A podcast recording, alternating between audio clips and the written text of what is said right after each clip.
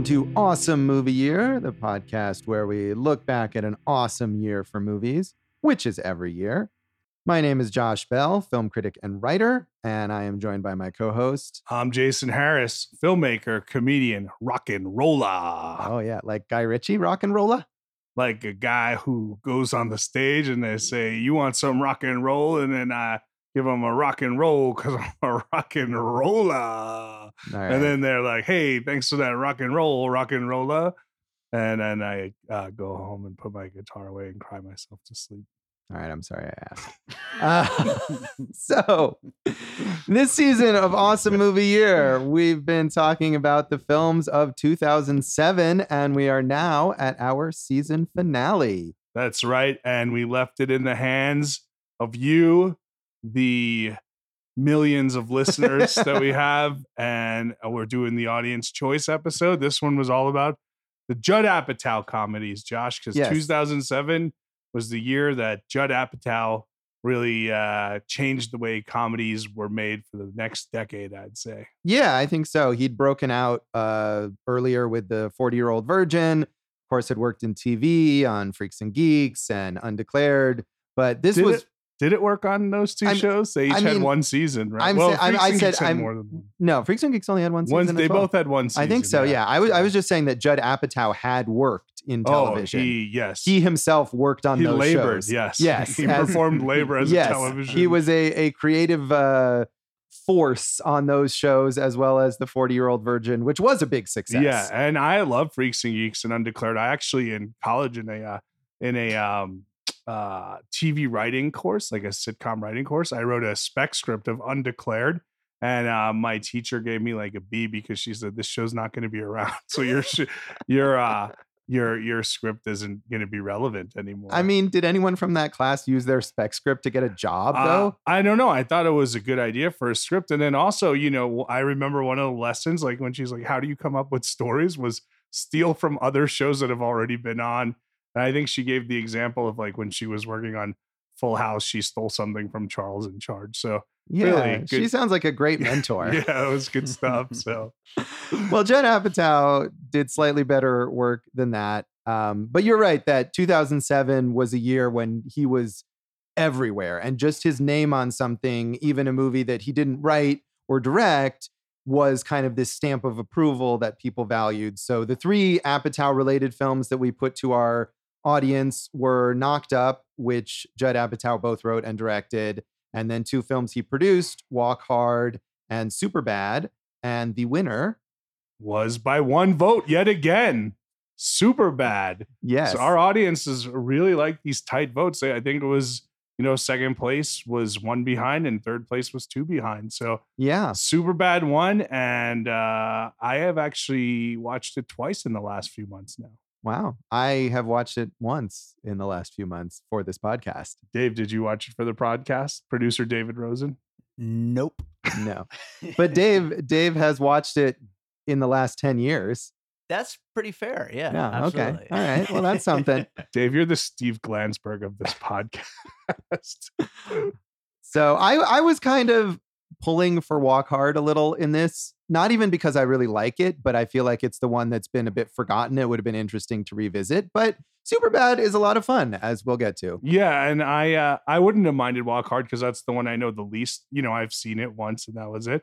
I was kind of hoping for Knocked Up because I feel like Superbad has overtaken it as the one that everyone remembers. Yeah. And Knocked Up was the one that really exploded him onto the scene. You know, 40 year old virgin, like you said, big success, but Knocked Up was the one that made Judd Apatow and Seth Rogen superstars. Yes. Um, but uh Superbad's great. So I'm happy about that. So- Yeah, it it is probably the one of those three that's had the longest cultural kind of life uh, afterwards, which we can talk about later. Uh, but even at the time, it was a huge hit.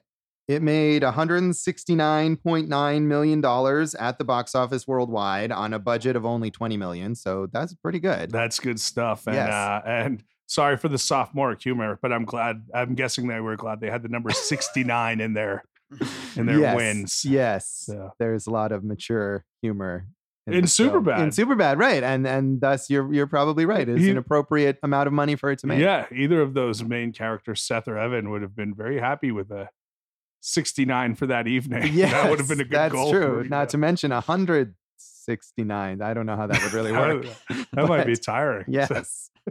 so yeah, it made a lot of money. It was a it was a big movie in pop culture. Uh, it did well with audiences. It got an A minus cinema score from the audience polling service, which is good. People who went to see it opening weekend really liked it. Uh, it didn't win any uh, major or was not nominated for any major awards, but it did get nominated for, among other things, three MTV Movie Awards. Yeah, I saw that. Uh, I did see that, and uh, the the best one was that it lost best movie to Transformers. I mean, it's the MTV Movie Awards. I think MTV should even be ashamed of themselves for that one. so. Maybe so. Uh, and I was also amused because of the the strong Canadian contingent in this film. It did also win two Canadian Comedy Awards for Best Writing and for Best Male Performance for uh, Michael Cera. And a Peabody Award. Oh, did at it win a least Peabody Award? Oh, Yeah, I think it won, but it was at least nominated for Best New Comedy Performance. oh, that's impressive. Probably for Cera. I think he got Yeah. a lot. He was he was hitting hard this year between this and Juno. Yeah, this is our second Michael Cera movie of our 2007 season that we're talking yeah, about. He's uh he's Seratonly on the scene. Oh, that was that was really rough there. Let's talk about the reviews, which were also very positive. I mean, it was a huge hit at the box office and it did very well with critics. It has an 87% rating on Rotten Tomatoes. Roger Ebert said Superbad is a four-letter rauncha-rama with a heart and an inordinate interest in other key organs. It is autobiographical, I, sus- I suspect, inspired not just by the lives of co writers Seth Rogen and Evan Goldberg, who named the two leads after themselves, but possibly by millions of other teenagers.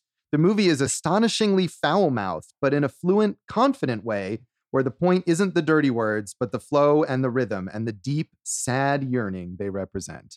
Hmm. I uh I deep sad yearning might be a bit much, but I did have this other Ebert quote that I found.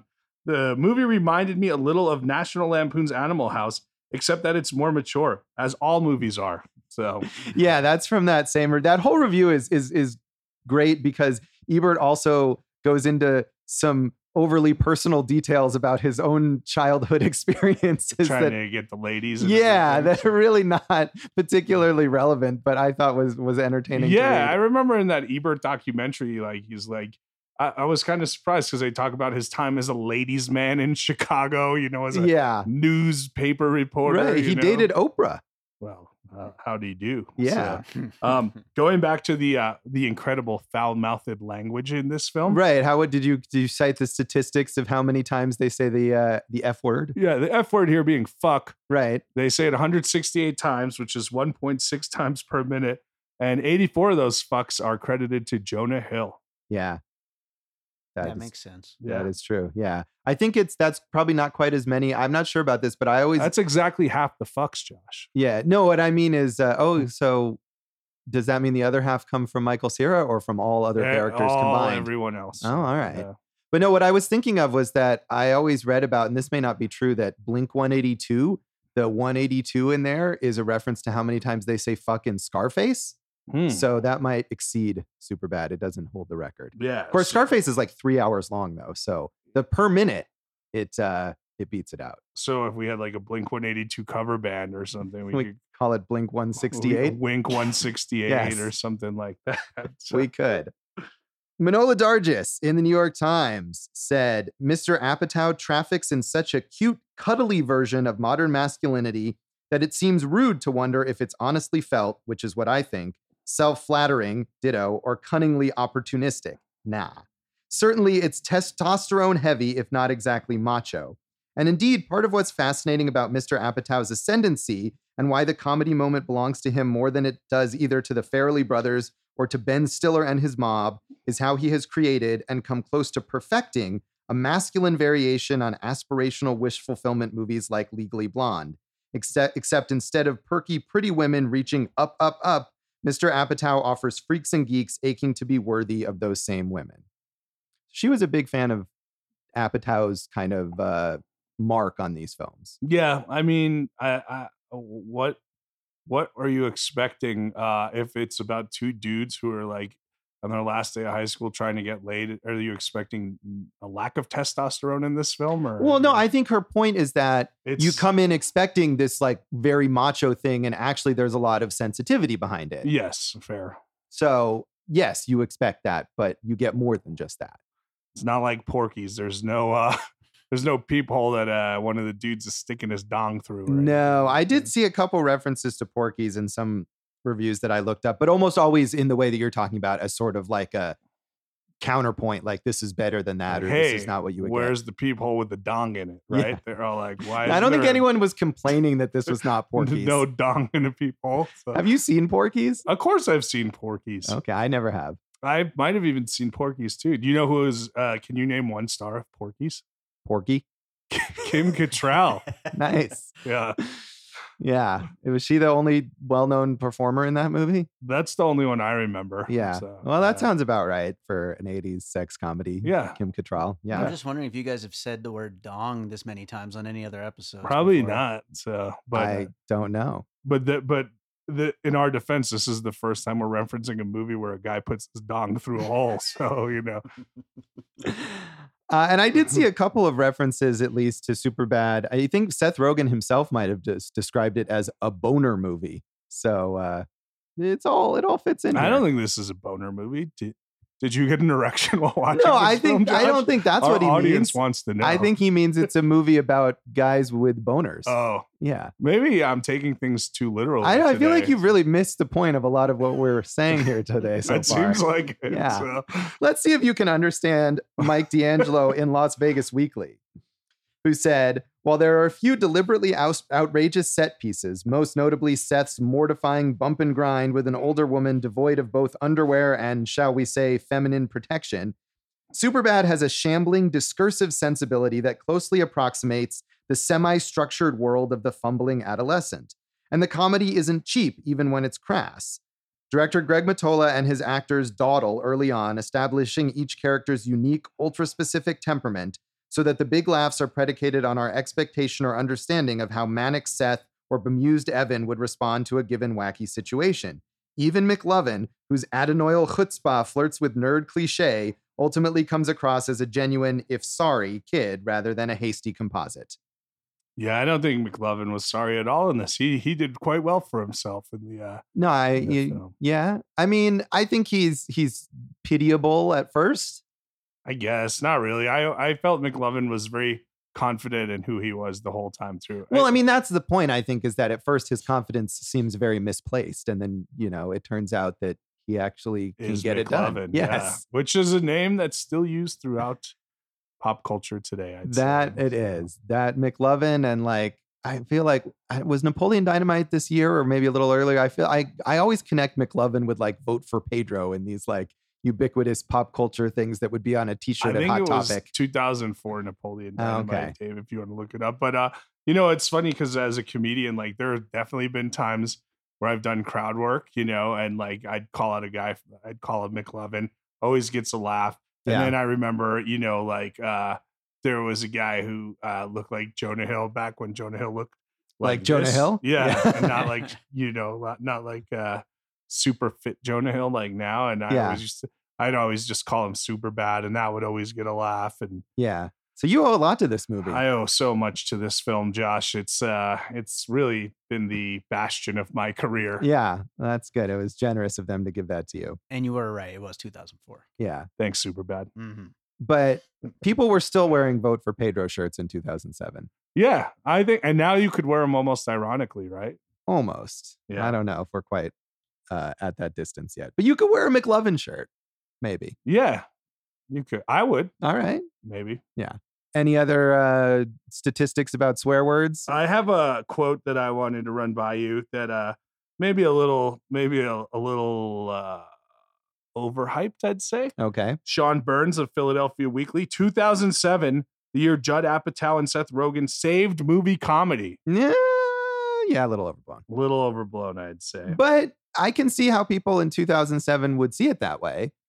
because they were so dominant and they definitely offered something like like uh, Manohla Dargis is talking about in her review.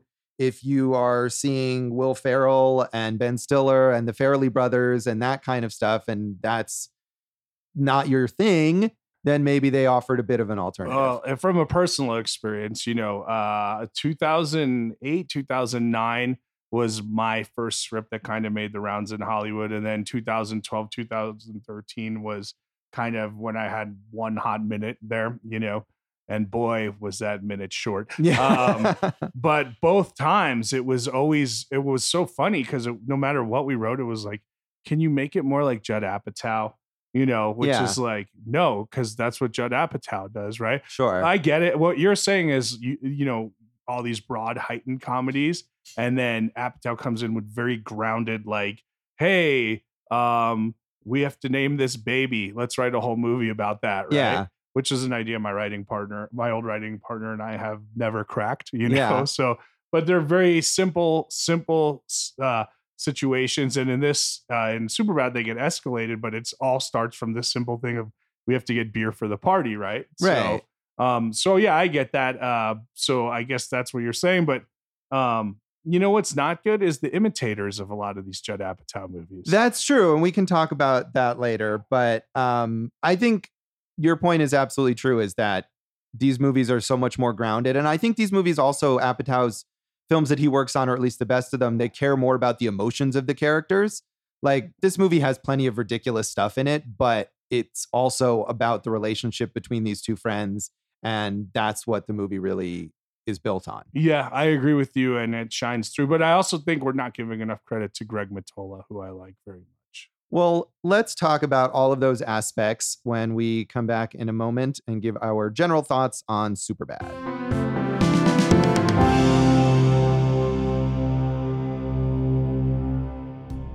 Today's episode is sponsored by the Golden Tiki.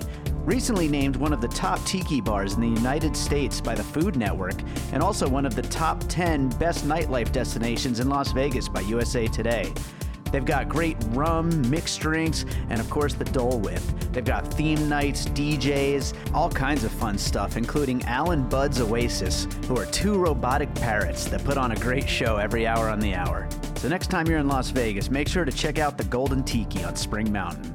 Welcome back to Awesome Movie Year in the season finale of our season on the films of 2007. And we're talking about our audience choice, which is Superbad, directed, as Jason just was pointing out, by Greg Mottola, who I know you're a big fan of. I'm a big fan of Greg Mottola. Uh, ever since the Day Trippers, uh, which I love and highly recommend that movie. And I know a lot of like independent filmmakers are big fans of it, including Ed Burns, who we like very much on this show. So, Well, I feel like it's been a number of episodes since we brought up Ed Burns, and I'm So glad fair. that we got him back in the mix there. yeah. So, I mean, but the Day Trippers is just a very, uh, it, it fits this kind of grounded idea of like, hey, this family has to go into a city just, and they're like spying on this husband to see, you know, if he's having an affair or not. It's really funny, really well written. And then Adventureland, who doesn't like Adventureland? You Yeah. know anyone who doesn't like Adventureland? Nope. I'm sure there are some. I like Adventureland. I remember watching the Day Trippers and being kind of underwhelmed, Yeah. possibly because uh, both you and another friend of mine had uh, told me how great it was, and Yeah. I was anticipating, and I just thought it was okay. and I was very whelmed. I was whelmed. yeah, you uh, you enjoyed it quite a bit. I just watched it again last year, maybe, and I and it was great again. Ah. So All right. Um, but yeah, I, I mean, the only one I didn't see was like keeping up with the Joneses of his. Yeah, that's not Not- not so good. Not so good. Yeah. Yeah. Um, but he's good. And then this is probably the height of his. His yeah, career. this movie, I mean, it's hard. Like, he does a perfectly good job with this movie. I'm not sure, like, in terms of listing who gets the most credit for it, if I'd put him at the top there in terms of who makes this movie work. I kind of wonder if you took this script and these actors and you could had a, had any number of people directed and it would have turned out yeah, just as well. but yeah, but he does. Uh, well, look, he's done. He did Undeclared, and he did Arrested Development. You know, as a director, and he's proven to be very adept at comedy. And I think when you get to Act Three and like the big McLovin um, uh, po- police scenes where they're uh, where they're just like setting the car on fire and stuff like that. I feel like he does shine in the way he did those and it almost like a Linklater type uh, situation there. Yeah, I don't know if I would go that far, but I think he he executes it well, and and probably having worked in TV, he has experience with just kind of taking the writing and putting it on screen, and I think it translates it translates well.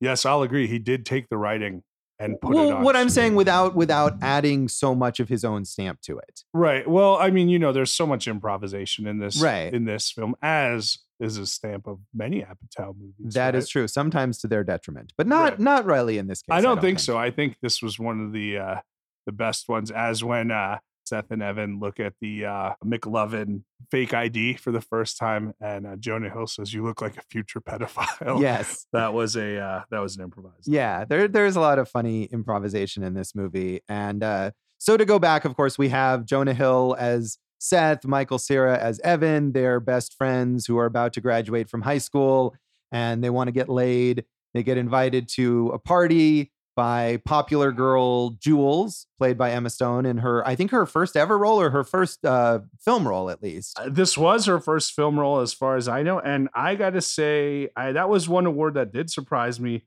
That at the Young Hollywood Awards in 2008, very prestigious award show, by the way. Absolutely. She Emma Stone was the exciting new face. She was nominated for that, and I I don't think like she's great in everything. We love. Did you Emma think her face was not exciting? I'm still excited by her face in a uh, a very um, proper manner. So Yeah. but uh, you know what I'm saying is like her part. They gave they gave her that exciting new face nomination. Her part was uh, let's say she made more of it than what was on the page. you know? Yeah. Yeah. So I was surprised that she got a nomination at such a high, high, powerful award show like the. Young Hollywood Awards. Yeah, exactly. Yeah, yeah. I mean, I think you're right. Whether the integrity of the Young Hollywood Awards aside, um, her part isn't huge, and I mean, both of the the the girls that they're chasing after, uh, both her character and uh, Becca, played by Martha McIsaac, who is the one that uh, Evan has a crush on. They're not super substantial characters, and that's one possible shortcoming of this movie. But I do think both of them make the most of that small part. 100% agree. Yeah.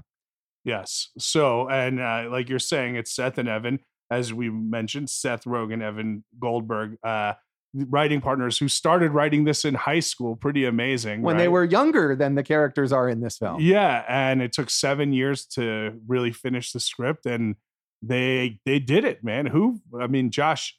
You know, Dave. Here's a here's a hot tidbit for you, a piece of personal history. Josh and I wrote a screenplay together in high school. Did you know that? I feel like we've talked about this on the podcast as well. Right. Maybe just uh, amongst Did ourselves. we mention this ever to you, Dave?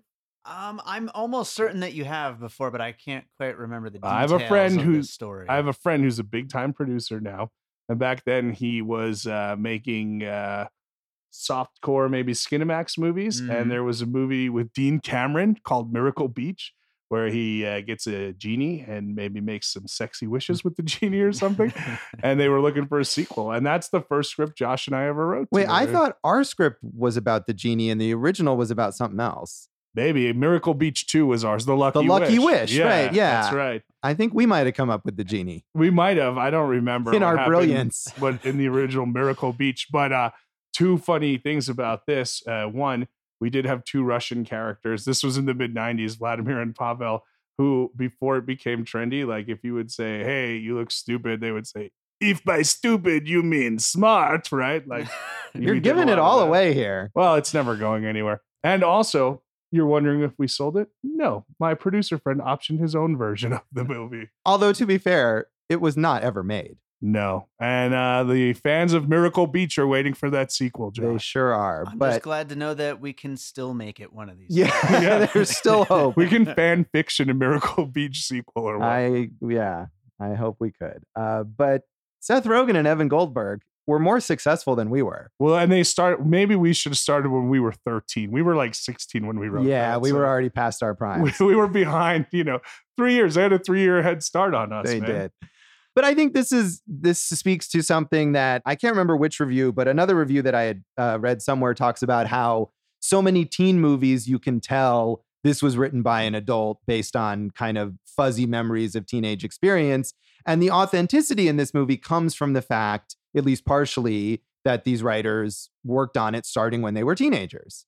Right. And uh, I just listened to uh, Seth Rogen on a podcast, and he was saying a lot of the stuff from the original draft did make it into the the movie. So that's pretty cool. Yeah, and it a lot of it came from their lives. I mean, not only the names of the characters, but I think I saw something else about him saying that the the sort of story that Evan recounts to Becca about the night that he and Seth and Fogel, aka McLovin, had, where they basically uh, sit in the basement and and get drunk and then try to go to a nightclub and get kicked out and then puke on each other was in fact exactly what Seth and Evan and their friend who was also named Fogel did when they were in high school. Well, there you go. So, uh, Josh, you were not a big partier in high school. I was not a big partier in high school. Um, yeah, we forgot to to talk about this earlier, but did you did you see this movie when it came out? Yeah, I mean, we, we was oh, we were not in high school when this movie came no, out. No, Um, yeah, I must. Uh, of course, I saw this when it came out. Like, I was so excited for it, and uh, it's it was great. I loved I loved Super Bad back then. and you still love it. I think it's really great still. Yeah. Yeah. What uh what's the best thing about like what do you think works the best about this movie? You know, and we keep talking about them trying to get laid and blah blah blah, but the relationship between the two of them and the idea that they are going to be separating at the end of the summer and uh, haven't had that discussion, like I think that relationship is what why people are like, oh man, this is why this is so good. Sure, we all tried to get laid in high school, but really it was we all had those situations where we were going to be leaving our friends and had to face that. And I think um, that worked really well. And of course, it made me laugh throughout. So those were Yeah. the things I really liked about it. Uh, yeah, I think so too. I think that relationship is is really important, and especially because, as we were saying, the female characters are not that well developed. That there's not as much of an investment in like, are they going to get together with these girls that we don't really know that much about? It's really about yeah, their friendship and whether they'll stay friends and if they can admit to each other as they do in that great scene towards the end about how much they care about each other Right. um, and that that really works well. And I think that goes back to also what we were saying about Judd Apatow is that he gives us that in the movies that he works on. That that isn't this isn't just about the crazy funny things that we see, but we care about these characters, their development, and their relationship, and we want to see them have a positive relationship with each other. And uh, I think that that works really well. And Jonah Hill and Michael Cera do really good jobs of giving you that in their performances and you feel like these are genuine guys who care about each other and you can see the rapport that they've had for years and years and years as, as they've grown up together I agree with you. I think um, you know, Seth at some point you're like, man, Seth's not being a dick, but then he has that redeeming moment where he, you know, literally like the, it's almost like the bodyguard where Kevin Costner has to carry Whitney Houston and Yeah. the safety. He does that for Evan. So everything is kind of redeemed. You know, you get it right away where they're on the phone and they're talking on the phone and then uh and like then they uh you see uh Seth who's in the car pull up to a house and Michael, Cera, Evan comes out of the house and they kind of like, okay, cool, Right. get off the phone yes because now we see each other in person, which I've actually uh, we've done that. yeah i before, think we have yeah, uh, so, before as well yeah. Yeah. uh yeah and i think what you were saying too about seth the character being a dick honestly when i sat down to watch this again and i hadn't seen it since 2007 when i sat down to watch this again this week in the first half hour i was thinking man do i not really like this movie as much as i remember liking it? Because i thought that seth character was just really unlikable. Yeah, and I think it the movie and the character kind of redeem themselves as it goes on. And as you get more into him as a character and you see how much of this kind of dickish behavior is a front because he doesn't want to confront emotions that he has whether about missing his friend or about wanting to have a girlfriend or whatever he just puts up what he thinks is like the right thing to do as like a cool dude even though he's got all these emotions under that yeah. And you saw this in the theater as well for Yes, I did, yeah. and you liked it back then, you know. So uh, Right, right. And that was what I thought because going into this, I thought, oh, this is a movie that I like. I'll enjoy seeing it again. I mean, all of these Apatow movies, I think I would have been eager to watch again. And so watching that and and also because before I watched it this most recent time, I think you and I had talked and you had said how you just watched it a few months ago and how great it was. And so I was thinking like, yeah, this is a great movie. And it took me a little while to get back into it. Yeah, I watched um a lot of these teen comedies again because I'm working on an idea that kind of plays off of it, you know. So I watched this, I watched Can't Hardly Wait, I watched American Pie, I watched American Graffiti, I watched Ferris Bueller's Day Off. And I think this and Ferris Bueller's Day Off are the ones that hold up the best out of the entire list, more so than American Pie does, you know? Yeah, I think this does hold up pretty well. And I was impressed with not only is it is it still funny, I mean, there's a lot of crazy stuff we haven't even talked about. Seth Rogen and Bill Hader as the uh, very irresponsible police officers. um, but beyond that, that it was funny, um, I thought its kind of attitude towards relationships and towards the sort of gender dynamics was was pretty progressive. And the fact that it presents Evan as this guy who he's he's genuinely concerned about respecting women and not again in a way of just like this is how he thinks he's going to look good but that's just how he wants to be and he's eager to shoot down any of Seth's kind of semi misogynistic or sexist comments that come up and I thought the movie did a really good job of showing that as a natural facet of the character without trying to lecture you about anything. I thought so too and it it just kind of shows where we are, how politically correct we've moved because some of Seth's stuff, and I think even Seth was, you know, for a high school kid, he's pretty progressive too, you know. So, but you know, he's also a a red blooded American male who's trying to get laid, right? You know, and it's like some of that does not. uh uh, I'm not going to say it doesn't age well, but it doesn't hold up in today's uh, political correct environment, politically correct environment.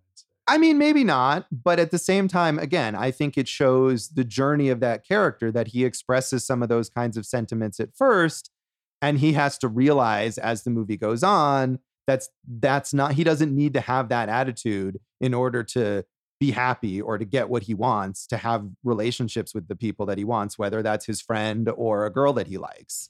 So, Yeah, I think it kind of comes around and again without lecturing you shows that this maturity that he he comes to is important.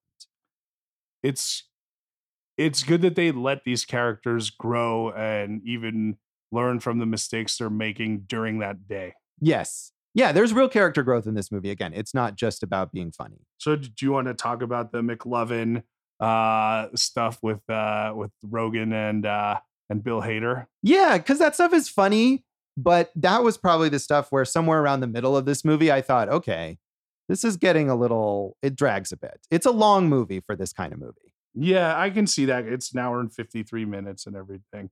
But um uh that's that you know, they basically take him on an into the night wild ride type thing and uh I I do agree that it drags at points, but I thought like I said the crescendo where they're going to burn the car and Van Halen's playing in the background, not Van Hagar, Josh, cuz I like David Lee Roth. Who's your guy? Roth or Hagar? Of course, David Lee Roth. Yeah, man. Suck it, Josh.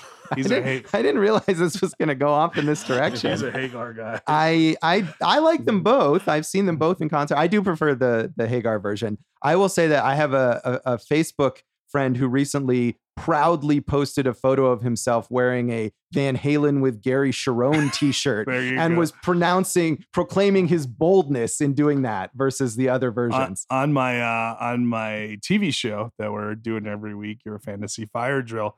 There's a situation in uh, San Diego or Los Angeles where one of the running backs was the star running back, and he decided not to come back, so his backup was starting. His backup became a star, and we we did the whole Van Halen Van Hagar situation combination. So um, that's important stuff. Very relatable. All the Van Halen stuff here. anyway, Uh, I like that stuff where you know uh you know they're doing crazy loops in the car and you know they light it on fire and it's a big party and uh you know something McLovin can tell the grandkids about. That's true. Yeah, it's it's all fun. It just felt like the longer that it went on, the further it got away from what the story was about. And I think also because a lot of the emotional core of it is not just about those two friends, but it does involve Fogel, McLovin, and his sort of outsider status where he really they treat him that way but really he's a good friend to them too and evan is going to go room with him in college and and they have a solid relationship too and i felt like it kept him away from the other two of them maybe a little longer than was necessary but yeah i mean you could watch seth rogen and bill hader just riff on dumb cop stuff for two hours and that would be funny They were really funny. Yeah. And uh, you know, um, did you know that originally the uh the Seth Rogen character is at uh Michaels, Officer Michaels? Ah, or- yeah i don't remember Um Kyle Gass. Supposed to be Kyle Gass from uh Tenacious D, who Yeah. Dave, Dave loves. Oh yeah. that could have been funny Yeah, yeah, but- I mean, if they had made this movie earlier, of course, Seth Rogen would have played Seth, but he Yeah. got too old for it. yeah. Yeah, because that's what happens in life. You get older. Yeah. That's that's so true. So uh but uh, Judd Apatow knows that very well. He's I made think- some movies about it. yeah, so you know, uh did you know this is Eminem's favorite movie? I read that somewhere. He's got references to it in some songs of his. Yeah. I'm not an Eminem fan, so I've missed that, but I could see him being into it. I think this is just a very funny movie, and um, there's a lot of like I when I call Dave Steven Glansberg, you know, like that's a reference to the film where Seth, where Evan's like, I gotta go, and he's like, what? So I'm supposed to eat lunch alo- Right. lunch alone or dessert alone, like Steven Glansberg? Yeah. they just cut to a cutaway shot of a dude eating alone, like. Yeah. That's that's hilarious to me. there So- was good detail, or, or Dave Franco's character who has the one line, and Yeah. they say like, "It's just soccer, Greg." Like, and and just in that moment, you can both of those. You can Mhm. just imagine that whole character, like dude who cares too much about soccer, dude who eats dessert alone. You can get something out well, of that. well, well, because that in that moment, Seth says to him, "Greg, why don't you go piss in your pants again?" And he's like, "That was eight years ago," and he's still referencing that. right, right. I haven't seen it in so long, but I, I remember Joe Lo Truglio being one of the funniest. parts. Yes, he's Yes. hilarious, and uh, they do a great reference there. It's so so tiny, where uh, you know Lo Truglio is the guy who backs the car into Seth, and now has to get them beer. And that I think was one of the other great things about it is everything elevated in a very natural way. Like you didn't feel like anything was out of place. The way they got to the shop, the way that Lo Truglio backed into them, that led him to this weird party with Kevin Corrigan and uh uh Lo Truglio where they're when uh when they're first meeting, he looks at uh Michael Cera and he goes, Are you Jimmy's brother? You you know Jimmy, right? And then Yeah. they bring that back Yeah. in the party where he's like, That's Jimmy's brother, the singer. And that's how we get to the great scene where uh where Michael Cera has to sing these eyes for a bunch of stoned and drunk dudes. And uh that's a great scene. Yeah, there's a lot of fun. And I think that whole detour, like at that point, you have these sort of two detours. You've got McLovin goes off with the cops, and Seth and Evan go off with Joe Lo Truglio.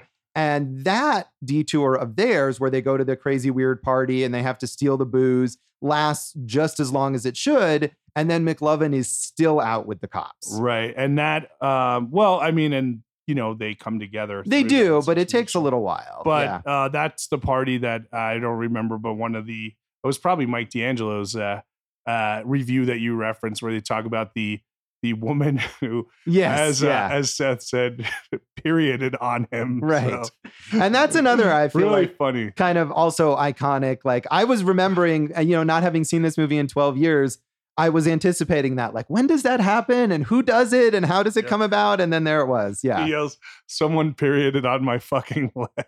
Yes. That's just funny, funny sentence construction. So yeah, that is good. And Carla Gallo, who is uh has worked with Judd Apatow on a bunch of things, very Yeah. funny in that little part. she she always maximizes her screen time. She did uh with the I always think of uh forgetting Sarah Marshall, where you know she's got the one sex scene with uh in the montage of sex scenes with uh Jason Segel, and you know she's like, "Do you want to just feel good, baby, baby?" You know, and she keeps saying that, and then in the end, she wants like some very uh rough, aggressive sex. She's she maximizes her screen time. Yeah, she's funny. I don't remember that bit from Forgetting Sarah Marshall, but she definitely was memorable here in this movie.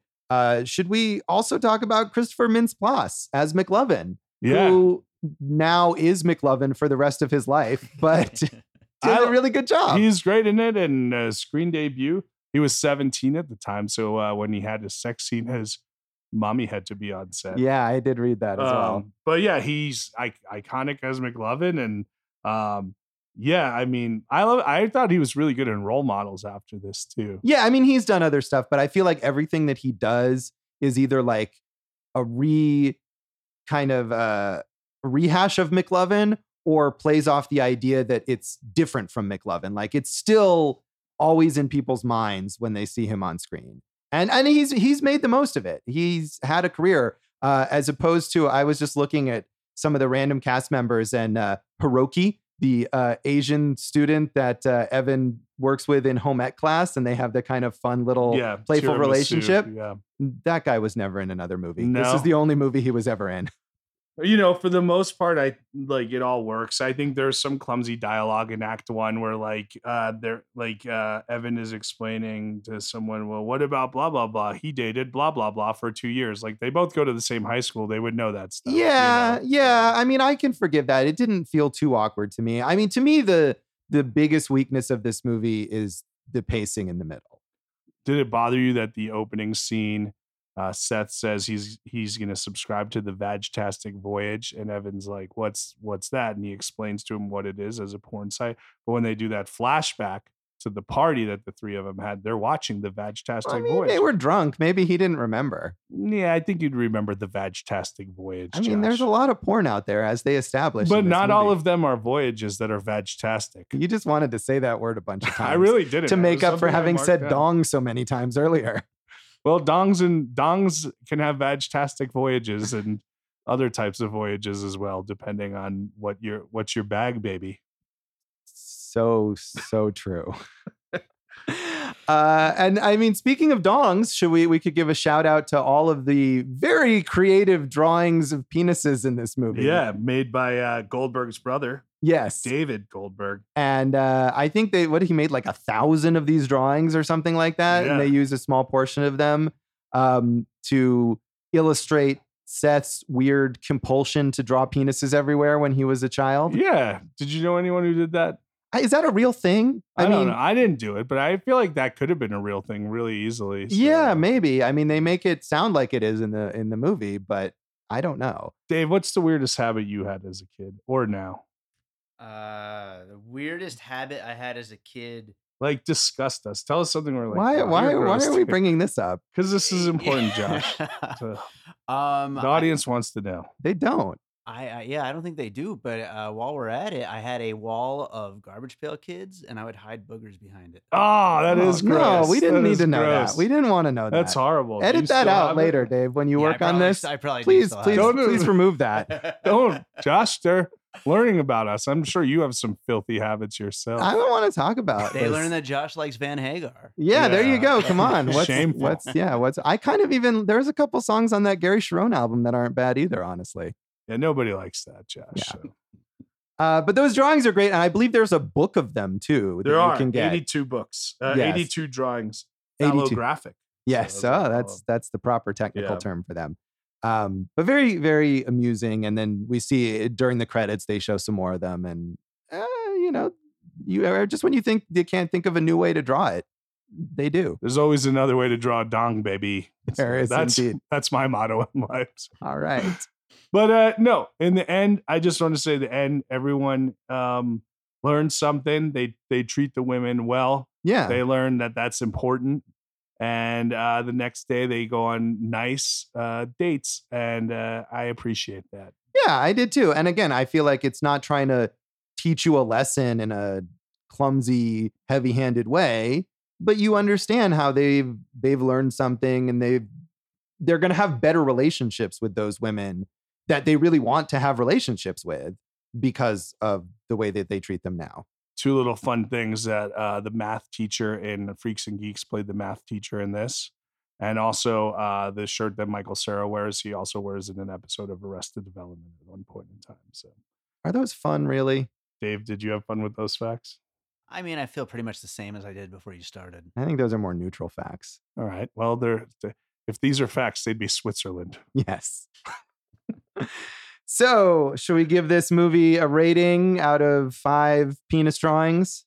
Yeah, five penis drawings. It's it's it's man. This is I'm giving it a lot of penises. So I I really like this movie, man. Four four four dongs for me. Four dongs? Yeah, I would give Oh, it. almost four and a half. Oh, almost wow. one severed dong in there, Yeah. but I'm gonna go four full dongs. All right. I'm gonna give it three and a half dongs because, like I said, I think it, it it was a bit it was a bit of a grower, not a shower. Uh, for me at first watching it this time.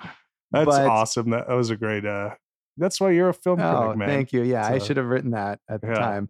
Um, but I do like it, and I think my initial reservation, wondering would I actually like it this time, uh, I turned out to be wrong about that. I did like it. and I thought it was funny just right away, right from the beginning. I was I was in it to win it, baby. All right. Well, we'll come back and talk a little more about the legacy of Superbad.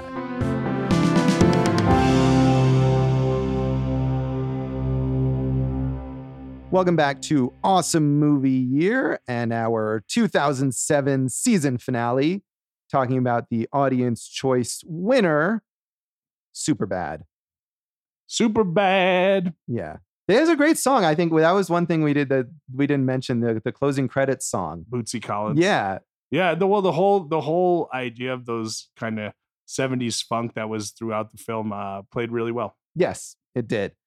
And as far as the legacy goes, I mean, we've we've talked about some of these things, but virtually everyone who worked on this movie went on to do great things. And every teenage movie since then has basically been a knockoff of this one. Yeah, and some some good, some not as good. yeah. Um. Well, yeah. Well, look, Jonah Hill, superstar. Michael Cera can still work and do whatever he wants. You know, Mintz Plasse working. Uh. Um. You know, Becca, who I thought was very good. Uh, yeah, Martha McIsaac, she's had kind of a low key She, career. she works a lot though. yeah, but not in anything really well known. And Emma Stone, man, she's she's the best. She is great, and best I in the mean, world. both both her and Jonah Hill have gone on not only to be successful, but to be these serious award nom. I mean, Jonah Hill has been nominated for two Oscars. What Moneyball and Wolf of Wall Street? Yeah, And Emma Stone won one, and she's Yeah. been nominated for three. Uh, maybe. Yeah, I mean, she's Yeah. she's done really really well. They they reteamed in Maniac. I haven't seen Maniac. Have you? yeah, it's not really worth. Seeing. All right. I mean, they're they're both decent in it. It's it's a it's a lot of style over substance. It doesn't need ten episodes. Cary Joji Fukunaga. Yeah, Cary Fukunaga. Um, but certainly put those two in a movie or a show, and you expect it to be something award winning. Yes, I Um, would agree. And what struck me kind of too wa- watching this movie is that uh, Jonah Hill looks, as we kind of referenced earlier, looks so different now. Yeah, Michael Cera looks exactly the same. he does look exactly the same right now. Um, I thought it was interesting that this was the um, biggest uh, high school movie to ever open, highest grossing high school movie to ever open in one week, and then it was beaten by Twenty One Jump Street with Jonah Hill. Yeah. Uh, which I guess that's a high school. It is a high school Yeah, movie. yeah, I suppose so. Yeah. Um, yeah, I kind of go back and forth on whether I like Jonah Hill or not. I like him in this movie. I'm not sure that I've bought into his transformation into like a big deal actor. I like I love him in Wolf of Wall Street. I thought he's good in Moneyball, but yeah, like he's not appointment, you know, for me. Yeah, I think he's good. He's good in Moneyball because it's the right part for him. I'm not sure that Jonah Hill is the kind of guy that I think, oh, well, if you cast him in something, he's going to be good. He is limited kind of in his abilities, I think. What are the movies uh that you know, like the most recent one, everyone book smart. Book this is the female super bad, which I think hampered it. Yeah, I think it might have hampered it a little in terms of reaching an audience. And I know you hate it, but it's not I, as good as super bad, I'll tell you that much. I disagree with you. I mean, it owes a lot to super bad, certainly, but I probably enjoyed it more. Um, Ugh, such a Van Hagar thing to say. I, I, yeah, but um, but I do agree that that that kind of reductive comparison might made might have made people dismiss it. The other most recent one I think that's gotten a lot of those comparisons is Good Boys, which did very well, perhaps via those comparisons, and that's one where also got really good reviews, and I thought it was terrible. Dave liked it. Yeah, I actually did like Good Boys more, and I know that that's not the thing to say, but like because it seems like everybody really wanted Booksmart to succeed, but I just I think right, right from the beginning with the trailers and everything. Not that this episode is about those movies or anything. I don't want to go too far into it, but right it's not be- piecing it together. Yeah. Right from the Mm. beginning, those trailers, I think people reacted really, really well to Good Boys and not so much to Booksmart. The thing with Booksmart compared to this is, like I said, everything worked so naturally for this one and this me. Every everything felt like, oh, well, yes, that is the logical next step. Whereas Booksmart, it was like, let's force a cool scene in here that doesn't really uh fit as the next piece. So Yeah, I didn't feel that Booksmart did that any more so than than Superbad did. yeah, And- well, you're wrong. Yeah. but certainly we can agree that both of those movies heavily influenced by Superbad. Super Bad Man, 2007. As Yes. as we know, Dave, do you know the year this came out? I know you like to ask. I'm pretty so- sure. Yeah. but uh, I still feel like it feels fresh, and if it was out today, it would be a fresh movie. Other, than, Yeah. other than the flip phones, Right, that's true. Yeah. And yeah, like I was saying, I think the sensibility of it was surprisingly still still just as modern. Um so also Seth Rogen and Evan Goldberg continue to be very successful behind the scenes. I mean, of course Seth Rogen as an actor is is very popular, but they've written and directed films. They hadn't directed yet at this point, but they ended up uh working on a couple features as directors. This is the end and the interview and they've also worked in tv with stuff that they co-created directing preacher and future man i'm kind of up and down on them as like filmmakers and writers they're doing great though. oh well they're very successful yeah But the boys, that's the last thing that didn't yeah they produce the boys. they produced that i don't know how involved they are like directly in it and i haven't i haven't seen that but they definitely are comic book nerds and they have used their success to put stuff on like the boys and preacher which is not the kind of comedy that you would immediately Yeah. expect from but them. I think, you know, they probably learned a lot from Judd Apatow as far as like, hey, you know, let's get involved and um, heighten and enhance a vision, but let the showrunner or filmmaker really run with it and just support that, you know, kind of vision. Right. Yeah, I think they have done that to to to certain degrees, depending on the project. But in terms of the projects where they're more directly involved, I don't know. Were you a fan of This Is the End or The Interview? Uh, th- they're they're both fun, but both forgettable. This is the end is better than that than the interview, but they're both kind of forgettable. Yeah, I agree. I think they're both these like super super high concepts that like I think it's actually the opposite of what we were just saying that Apatow does really well is something grounded that's about relationships. Both of those movies are about crazy big ideas and action set pieces and stuff and they lose sight of relationships. Yeah, yeah. Um, you know, we obviously talked about Edgar Wright before, and this is the end and the world's end came out about the same time, and uh, both of them didn't love. But I think Edgar Wright is much better at doing that sort of thing than Rogen and Goldberg. Yes. Yes. Yes. And what about your guy Greg Mottola? His career. eh, Hey, dude, I'm so excited for what he's got coming up. what does he have next? He's doing the Little Dicky TV show. Uh, what? rapper Little Dicky, you know, Oh. uh, Oh, that guy. suburban white guy who feels like he's gonna he's he's bound to be one of the greatest rappers of all time, and now he just has to prove it. I feel like it's gonna be really funny. So, White guy comedy rap? No. No one wants to see Never that. heard of that. Yeah.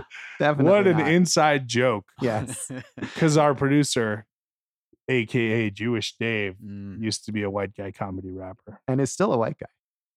and yes, But I will say, Lil Dicky, not funny at all. no, but who knows? Maybe Greg Mottola will get that uh, funniness out of him. I I mean, don't I've know. never seen anything with Lil Dicky where I can judge that one way or the Yeah, I mean, I've seen like music videos and stuff, and just I, I don't know. I think the thing about Greg Mottola though is what, like what I was saying before, that he's good at bringing something to life, like he does here with Rogen and Goldberg's vision. But I don't know if the starting point is Lil Dicky, how much he's going to bring to it. Right. Yeah, I want to see him do more movies. I do like Greg Mottola. And I was also thinking like 2007. So, you know what I'd love to see uh a 20 year like this movie 20 years later. Yeah. What are these guys doing? You know, when it's their 20 year reunion and everything like yeah, that. yeah, yeah. That, That- could be a fun thing. That would be really cool. Yeah. know? So Uh, yeah, I agree. And uh, speaking of, we just were mentioning we, our last episode on Hot Fuzz. Greg Mottola, of course, also directed Paul, starring Simon Pegg and Nick Frost and Seth Rogen. I never saw Paul. I think Oh was well, you're good. you're clearly not a big Greg Mottola fan. Yeah, I'm not. Paul is all right. It's better than Keeping Up with the Joneses that you mentioned before, which is just absolutely terrible. Yeah. Well, I'm not going to see that. and that's the last feature that he made. But uh, but I I do love Adventureland, and I think Adventureland and Superbad and the Day Trippers probably represent the best kind of thing that he can do, which is that more grounded, everyday kind of comedy. Yeah, those are the three to see from Mottola. Yes, If you're I- like, hey, I want to watch three Greg Mottola movies. Which You three might. should I watch? after listening to this podcast, Yeah, I would say start with the Day Trippers. yeah, Then you go right into Adventureland, uh huh, and then you finish strong with Superbad. right. You know who might enjoy that marathon? Greg Mottola. Ed Burns. Ed Burns, yeah, he would. I thought Come you were on, going to say Sammy I gave you an opening for an Ed Burns reference, and you didn't take it. Oh well, I blew it. Uh, I will. I do want to say about Christopher Mintz-Plasse, who we kind of dismissed here. Um, You dismissed him. I did, I and, liked him and a so to go back to my dismissal of him, I do like him. I, I still think that most of the parts he does are playing off the idea of McLovin, but sometimes that works really well when he's like the villain in Kick Ass 2, and you think, oh, it's McLovin. And then he kind of subverts that in order to be this evil guy. That was entertaining in a movie that's otherwise not good. I didn't see. Wasn't he like in Kick Ass, the original Kick Ass as like a good guy McLovin type? Um, I'm trying to remember. I don't think, he think was he in the first one, but thought he's he he's definitely becomes a villain in the second one. Um, and uh, kind of, and maybe he was in the first one too. But those movies are not very good. But I do like the idea of this this nerdy guy who is tired of being picked on as the nerd and takes that into super villainy. Kind of like Jesse Eisenberg as Lex Luthor. I think it's it's a similar uh, a similar kind of transition that Well, it makes. He's uh, doing great as a voice actor. That's true. He's in all those How to Train Your Dragon movies as Yeah. well. So yeah, I sorry, Christopher Mintz-Plasse. I didn't mean to to be down on you and your loyal career. listener Christopher Mintz-Plasse. Shout out! I still care about you, buddy. That is very generous of you. Um, anything else about uh, people from this film and what they've gone on to, or how it's been influencing other films? Clark Gregg. He's just chilling in the background in one scene, right? It's, Not uh, yeah, uh, Clark, Clark Duke, Duke, not Clark Clark, Gregg. yeah. Yeah, Clark Clark Gregg is a large black actor. that is that is actor. definitely wrong. Clark Gregg is the star of Marvel's Agents of Shield. a small white. I don't know who you're trying to get to there with Maybe Bill Duke, Bill Nunn. Bill Bill Duke is a large black yeah, guy. That's true. And so yeah. is Bill Nunn. right? okay. Yeah, we're really getting Neither off- of these are Clark Duke or Clark Gregg. Right. Clark Duke is the one who's actually in this movie. And yeah, Yeah. I did notice him as well. He doesn't even have any lines. He's just in the background. There's a lot of He those does guys. have a line. It says McLovin is a badass. oh, does he? Okay. Yeah. I didn't I didn't even notice that. That's how little of an impression that he makes. But there are a lot of background people. I mean, Danny McBride and Jody Hill and Ben Best, who of course have their own big comedy brand. They're kind of in the background there in the scene at the weird adult party that the characters go to. So I see. I didn't even notice that. I didn't notice it either, but I know. I mean, I noticed it in the credits. Yeah. Um, but and then then read that online, and yeah, I mean, Apatow, I think creates this kind of just orbit of all of these comedy people around him, and so they'll all just like show up for whatever he's doing.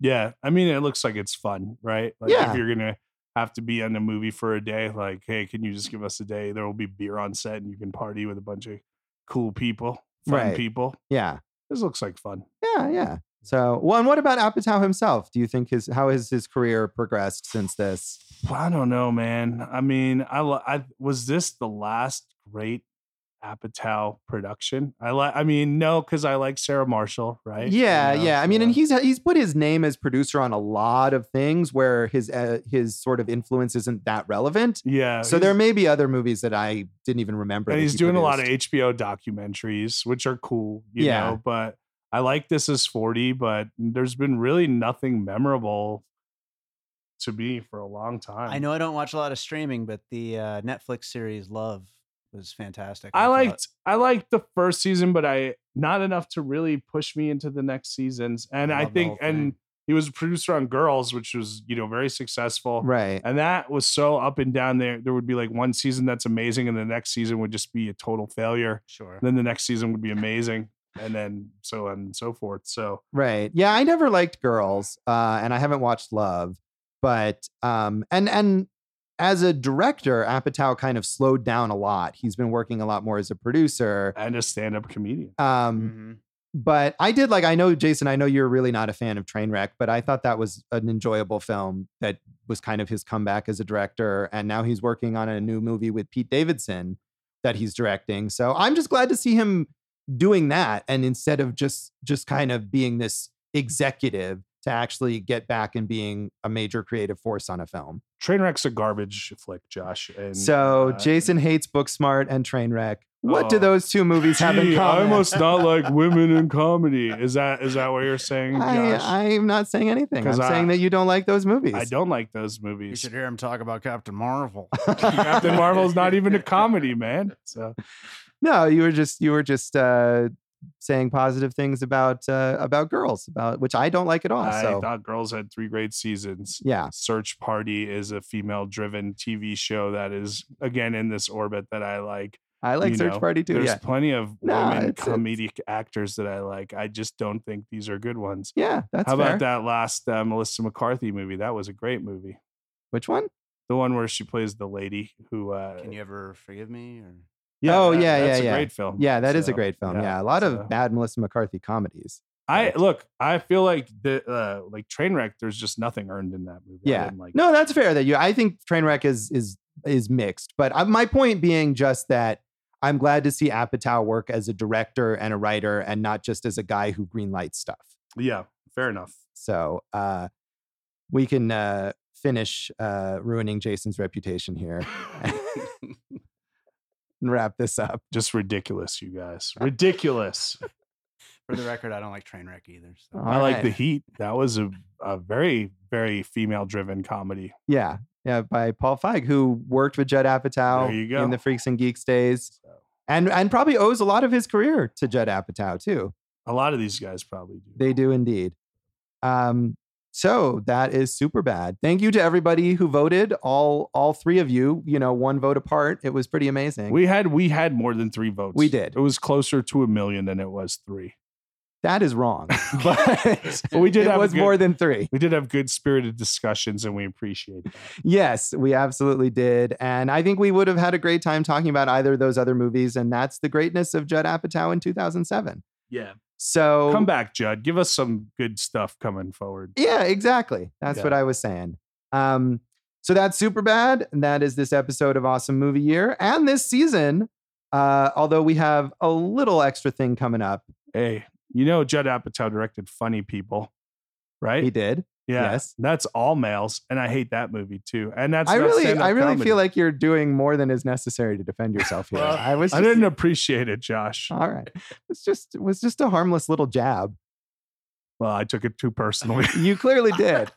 Do you want to tell us about what's coming up next? we got our epilogue. What what did we do this season? What could we have done this season instead? There's so much uh, to talk about that we haven't talked about, but we'll do it in a tighter time frame. Yes, yes, we will. So we'll have some of that coming up, and you can also follow us on social media. Yes, and also we'll announce what's in season three in the epilogue. We So, will, yes. So tune in for great. that. Yeah, All the Uh, suspense. yeah. Uh, social media. Um, still Jason Harris comedy and Jay Harris comedy, and we're still uh, awesome movie year and awesome movie pod.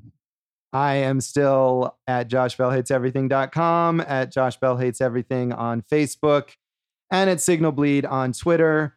And you can check out our producer David Rosen's great podcast, Piecing It Together. You can find it anywhere you're listening to this podcast and at Piecing Pod on Twitter and all that stuff. And join our Facebook group, Popcorn and Puzzle Pieces. And that's where you can vote for our Audience Choice Award, or not award. We keep calling it that. It's the an audience award. choice episode. Uh, who was the best lead singer of Van Halen? Because there's three choices. There are three choices. Tune in for more of that exciting Van Halen discussion and our epilogue to our 2007 season. Thanks for listening to Awesome Movie Year. Thank you for listening to Awesome Movie Year. Make sure to follow Awesome Movie Year on Facebook, at Awesome Movie Pod on Twitter, and at Awesome Movie Year on Instagram. And if you like the show, review us and rate us with five stars on Apple Podcasts.